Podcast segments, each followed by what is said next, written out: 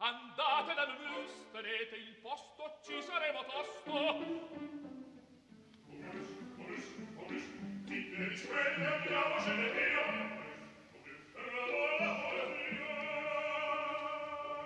Momus, il caffè dell'opera. Buongiorno, benvenuti al programma di Lucia Rosei e Laura Zanacchi. Oggi Lucia Rosei firma la regia, Pasquale Di Noi ha la responsabilità tecnica. Buongiorno da Sandro Cappelletto. Puntata interamente mozartiana. Festeggiamo la prima traduzione italiana della lunga, eh, attesa molto a lungo, prima biografia di Mozart. Chi la scrive? Georg Nikolaus Nissen. Chi è il signor Nissen? Il signor Nissen è il secondo marito di Costanze Mozart. Costanze rimane vedova di Wolfgang nel 1791, passa qualche anno, si risposa con questo diplomatico eh, che eh, raccoglie una quantità immensa di eh, documenti e nel 1828, dopo la morte di Nissen, quindi del secondo marito di Costanze, Costanze pubblica a Lipsia questa biografia. È la prima estesa, ampia, documentata biografia mozartiana. Imprescindibile per tutti gli studi su Mozart, mai fino adesso tradotto in italiano. La curata Marco Murara, che completa così un lavoro gigantesco di rapporto con i testi mozartiani, prima iniziato con la traduzione di tutti i testi delle sue opere, dei suoi oratori, poi ha proseguito con la traduzione in solitario, sempre del, integrale del suo epistolario, anche questa una prima edizione italiana dell'epistolario integrale di Mozart, e adesso completa per il momento, vedremo in futuro perché Marco Murara è, ancora piuttosto giovane, con questa biografia di Nissen che, ha, che va letta assolutamente perché Nissen ha materiale di primissima mano, eh, raccoglie oltre alle testimonianze di Costanze articoli, saggi, documenti dell'epoca eh, di Mozart e in questa sua biografia appaiono anche delle lettere perché, che erano sconosciute perché? perché Nissen possedeva gli autori autografi mozartiani. Cominciamo da questa lettera che Mozart scrive dall'Italia il 24 marzo 1770. Siamo nel pieno del suo primo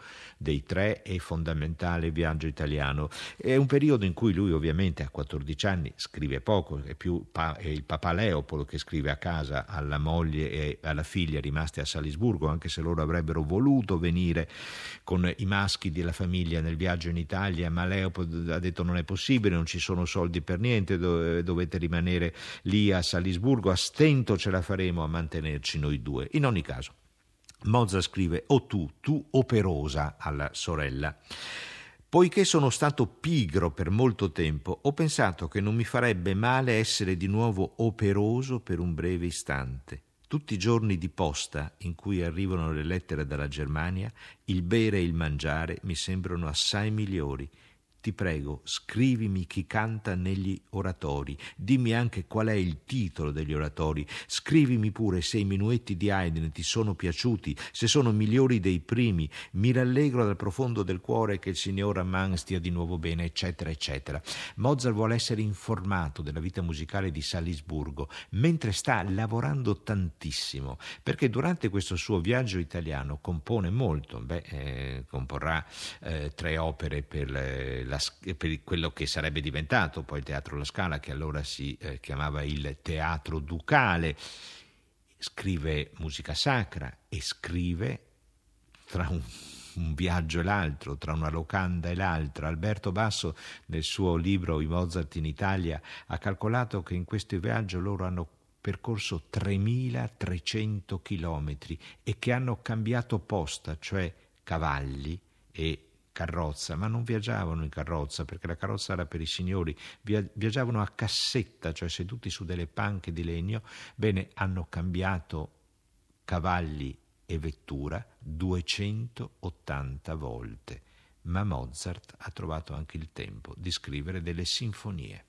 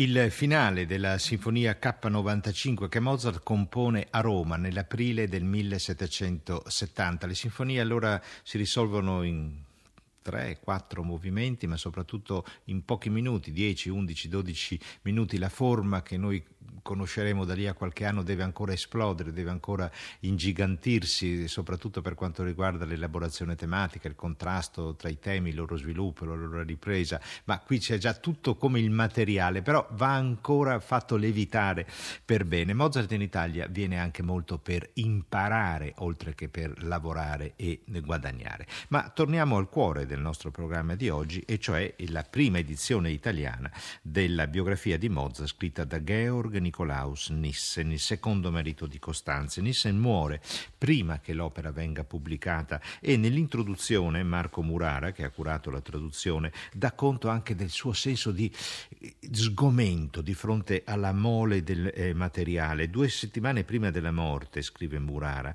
in una lettera del 1826, Nissen scrive di essersi impegnato a fare un'ampia, anzi un'amplissima biografia, corredata di allegati, in considerazione dei quali si può dire che le note si estenderanno tanto quanto il testo e nella loro lingua originale.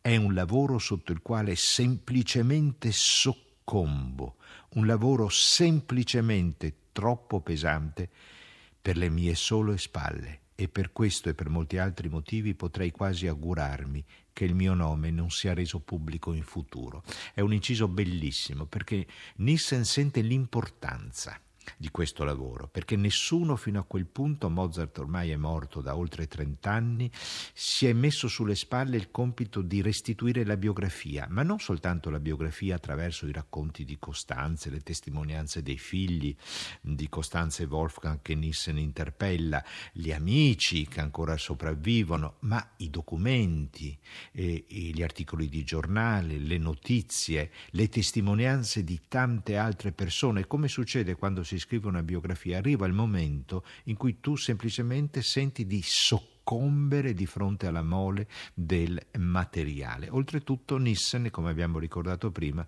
non riuscirà a vedere il risultato di tanta fatica perché muore poco prima della pubblicazione.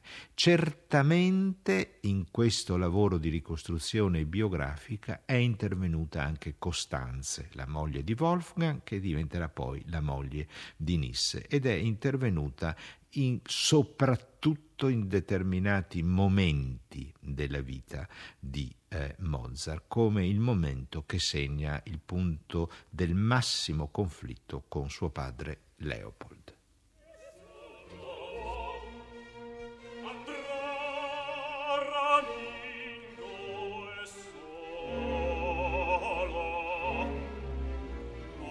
cercando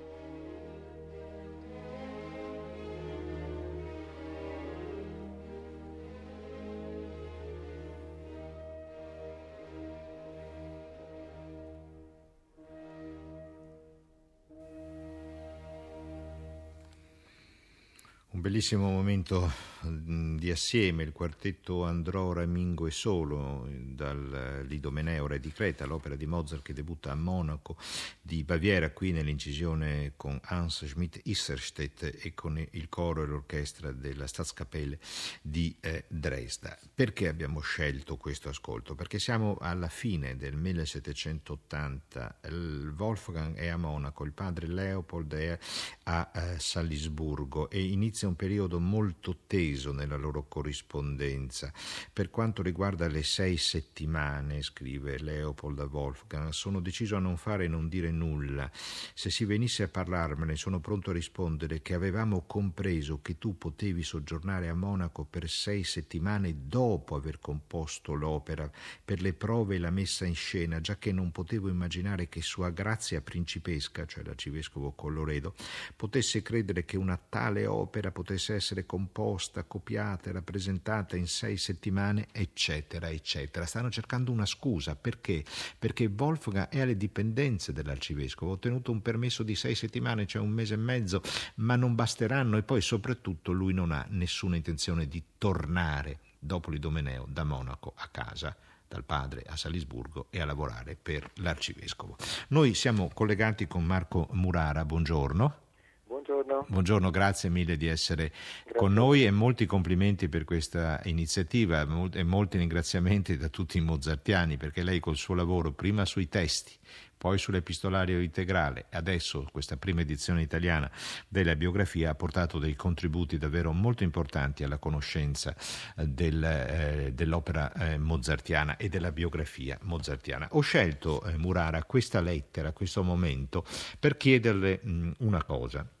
Sappiamo che da questo periodo, dicembre 80, per i sei mesi successivi fino al maggio-giugno dell'81, lo scontro, la temperatura dei rapporti tra padre e figlio, Leopold e Wolfgang, si alza tantissimo.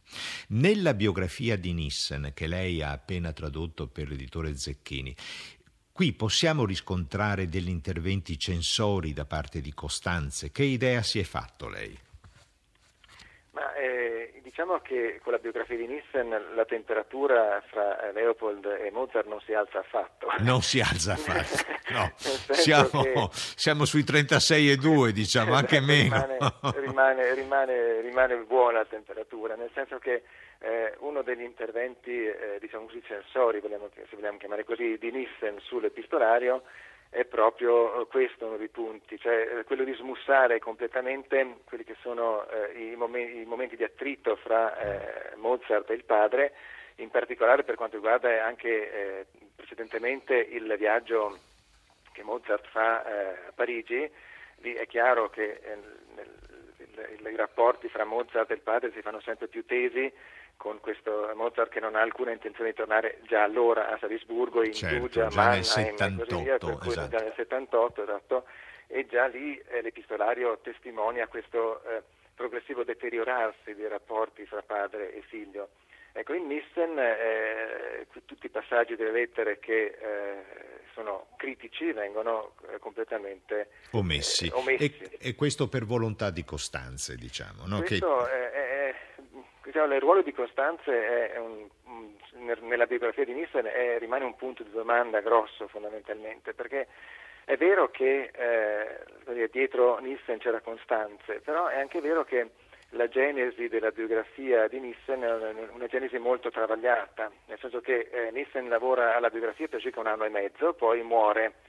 Dopodiché il lavoro passa nelle mani di un assistente di Nissen, Jendl, che era maestro di coro a Salisburgo, Dopodiché, all'inizio del 1828, inspiegabilmente Costanze affida il lavoro ad un'altra persona che non, ave- non aveva affatto lavorato fino ad allora per la biografia, cioè Feuerstein, che era medico a Pirna sull'Elba, vicino a Dresda, che porta a conclusione il lavoro e la porta alla pubblicazione. Quindi eh, mm. più umani lavorano alla biografia e eh, è vero che tradizionalmente si è sempre affermato che Costanza era comunque la regista di tutto, ma è anche vero che eh, studi recenti ne mettono anche in dubbio un, dire, il ruolo nei confronti della biografia. Rispetto perché, all'autonomia de, a questo punto dei tre autori. Dei, diciamo. tre autori, ma anche perché sono, nella biografia ci sono eh, contraddizioni ed errori anche banali che Costanza avrebbe potuto rilevare e far togliere. Dico Ce ne dica uno, sì. Ad esempio, in un passaggio eh, viene citata una fonte e si dice che Mozart ha avuto quattro figli. Poco oltre, citando un'altra fonte, si dice che Mozart ha avuto sei figli. Ecco, che è la, verità. La, no? Che è la verità. La, l'informazione sui quattro figli non è stata corretta. Eppure Costanze, chi meglio direi avrebbe potuto correggere certo. questa informazione, no? Forse una rilettura affrettata per andare in stampa? Esatto, anche questo sicuramente, perché eh, molte contraddizioni ed errori che si trovano nella biografia sono proprio date anche da questo, cioè eh, dal fatto di sovrapporsi le più mani e poi anche la fretta certo. Comunque i rapporti, ritorniamo ai rapporti tra Leopold e Wolfgang, conoscono un, un momento, diciamo, abbiamo visto così, di, di, di, alta temperatura censurata in questa biografia. I due poi si rivedono a uh, Vienna, siamo nel 1785, Mozart si è sposato con Costanze, è andato con la moglie a trovare il padre e finalmente nel febbraio del 1785 1785 Leopold rende la visita a Vienna e viene accolto nella casa di Schülestrasse e arriva e praticamente la sera stessa succede a casa di Mozart, di cui Leopold rimane stupefatto, dice ma che bella casa e che affitto caro che paga, ma Wolfgang se lo può permettere, a, a quella sera stessa succede questo.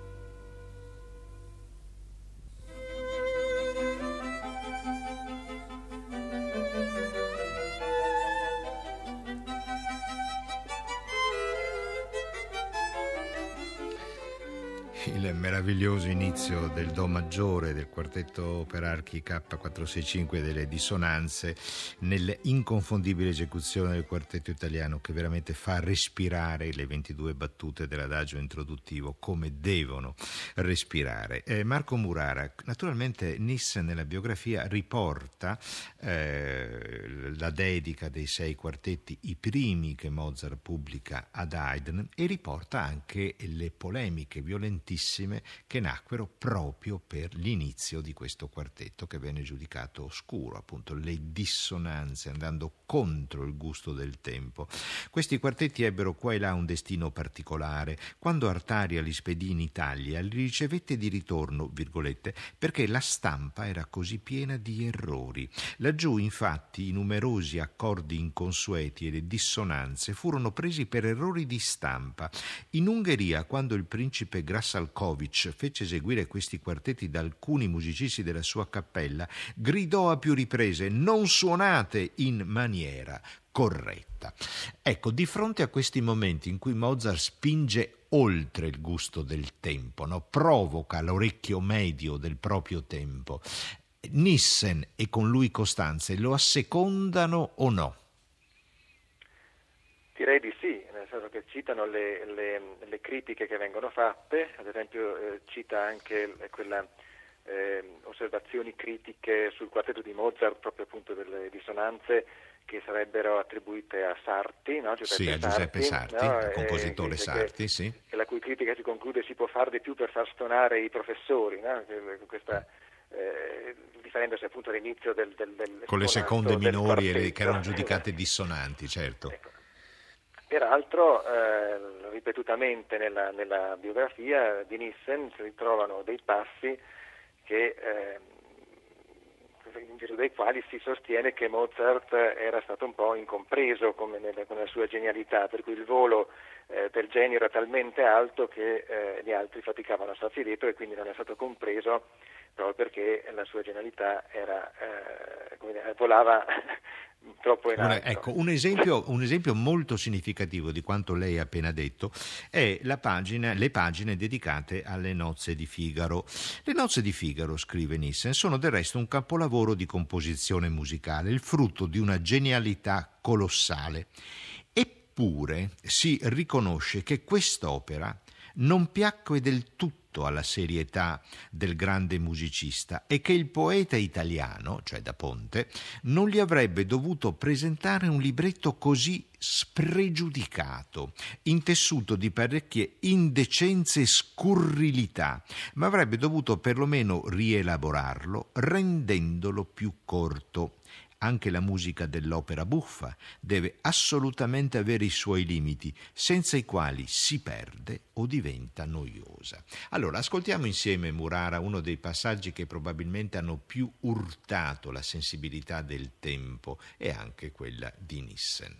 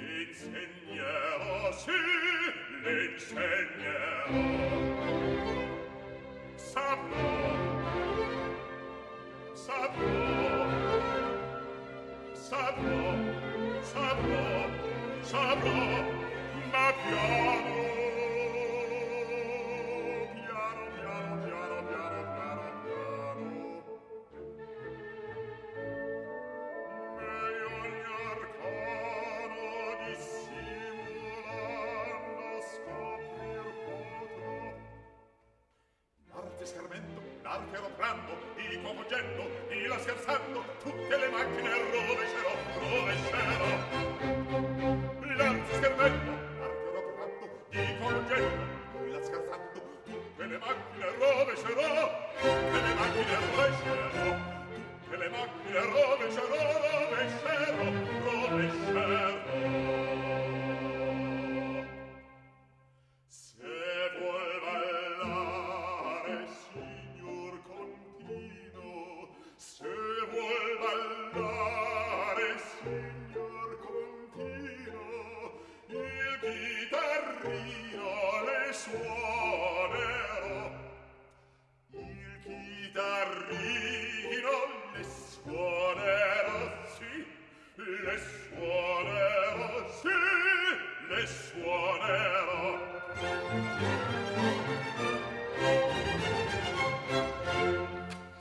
Se vuol ballare, signor Contino, la cavatina di Figaro, dalle nozze di Figaro di Mozart, John Tomlinson, diretto da Daniel Barenboim. Eh, Marco Murara, eh, Nissen qui, ricostruendo il debutto delle nozze di Figaro, ehm, naturalmente scrive le sue impressioni, riporta delle lettere del padre di Mozart a Mozart, riporta altre voci, ma quello che ne esce è un quadro molto articolato della vita musicale del tempo. Secondo l'uso corrente a Vienna, il suo compenso per le nozze di Figaro fu il guadagno della terza rappresentazione, che deve essere stato scarso, già che all'epoca l'opera piacque poco. Offeso da ciò, Mozart mantenne ferma la decisione di non scrivere più alcuna opera per Vienna, invece entrò in contatto contatto con l'impresario Guardasoni, eccetera, eccetera, eccetera.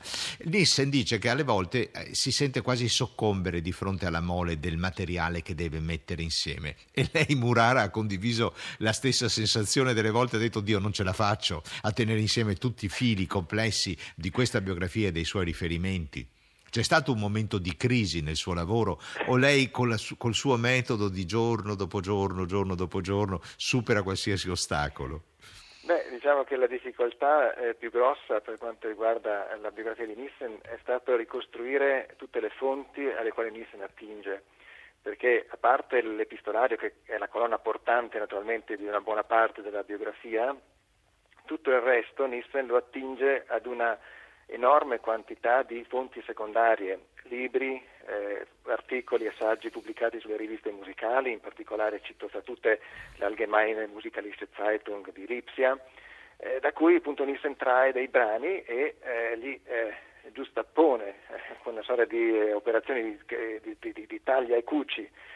E quindi andare a riscoprire la fonte dei, dei singoli brani è, è un'operazione eh, che ha richiesto, richiesto il, il, il, suo tempo e la particolare pazienza, per, anche perché eh, nove volte su dieci Nissen non dice che sta facendo una citazione. Certo, certo, la, la si appropria di materiale. All'inizio dell'Ottocento, per cui non c'era all'epoca la, la, la, la, sensibilità dei copyright che possiamo avere oggi certo. e Nielsen si appropria alla, del, del, materiale del bello senza dire guardate che sto citando dalla rivista sto, dicendo, sto, sto citando certo oggi se non lo fai sei subito accusato o di plagio o di diciamo dilettantismo nel tuo lavoro di ricerca no? la sensibilità allora era molto diversa abbiamo parlato degli interventi di Costanze che elimina e spunge certi passaggi particolarmente duri alcuni dell'epistolario col padre, però lascia questa lettera che mm, Mozart scrive alla sorella eh, poco dopo la morte del padre, siamo nel 1787.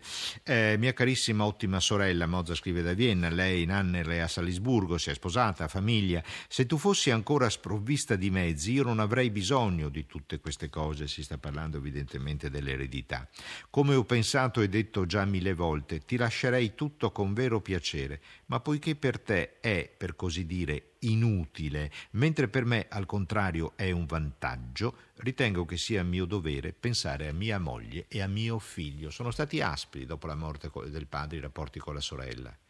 Beh, diciamo che si sono tra Mozart e la sorella c'è stato ben poco contatto, mm. almeno per quel che ne sappiamo.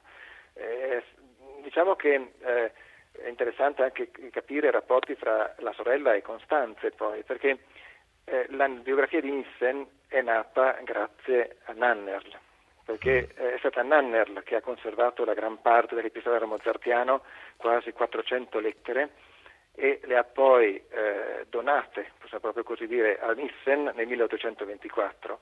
È stato, è stato questo che ha dire, convinto Nissen a intraprendere questo enorme certo, lavoro di certo. biografia perché fino ad allora Nissen e Costanze stessa non è che disponessero di chissà poi quali documenti mozartiani da utilizzare per porre alla base di una biografia. Certo, tutte le lettere quindi, scritte da Wolfgang nei, nei, lunghi anni in cui non vive più, eh, lunghi si fa per dire perché poi è morto giovane, non vive più a Salisburgo, ma continua a scrivere, naturalmente vengono raccolte certo. e, e, e, il passo della sorella è decisivo. La sorella è, è, è, decisivo ed è fondamentale ed è quello che ha consentito la biografia di Nissen.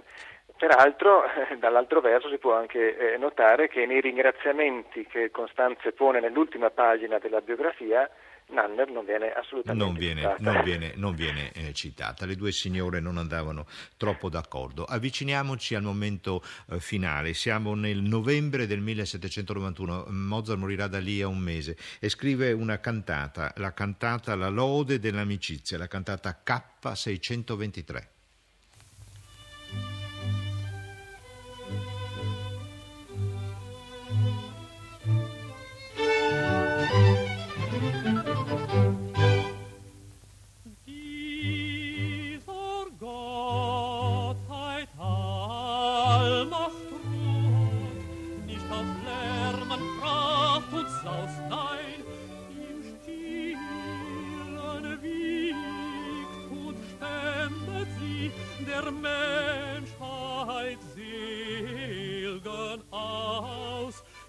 stillen wiegt und spendet sie der Menschheit den.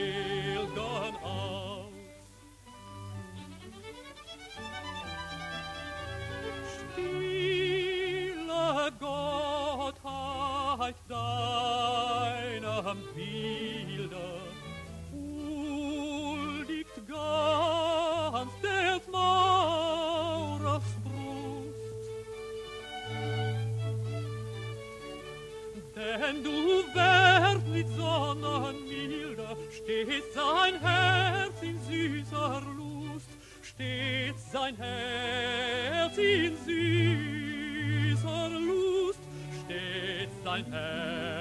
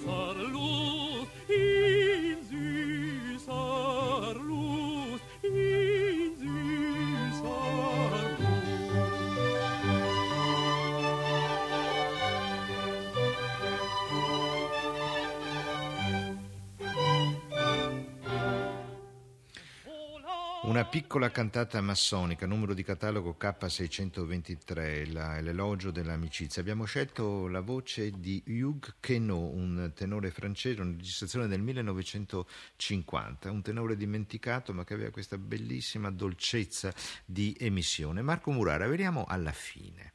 Eh, Nissen riporta questo episodio, no? Mozart sta componendo il Requiem, la, la commissione del Requiem, il Requiem non finito, tutto quello che succederà con il Requiem dopo la morte di Mozart, la decisione di Costanza di, di farlo completare da alcuni suoi allievi.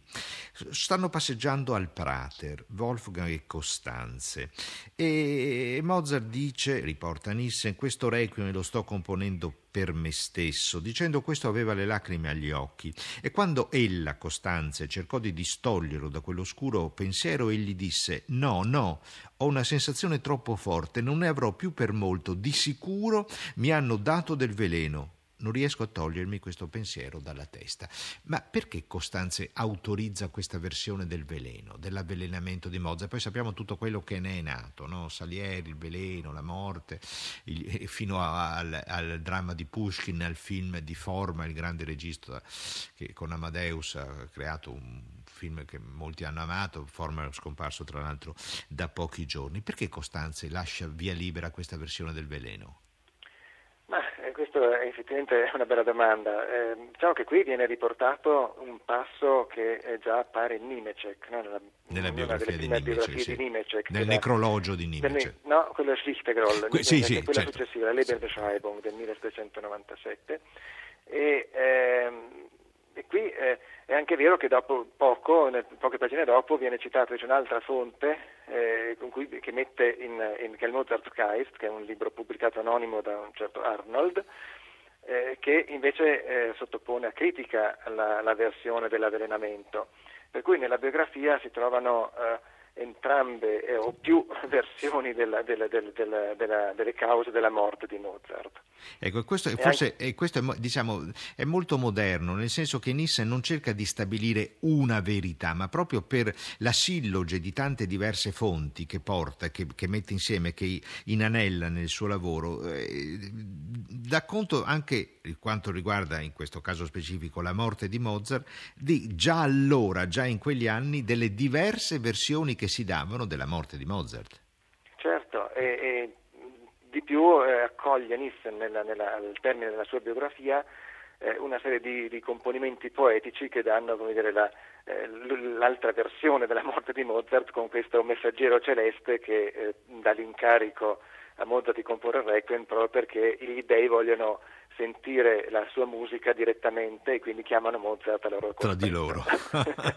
Grazie mille Murara e complimenti ancora per questo importantissimo eh, lavoro. Noi ci congediamo da lei eh, e dalla prima edizione italiana della biografia di Mozart di Georg Nikolaus Nissen appunto con un ascolto dell'incompiuto suo Requiem.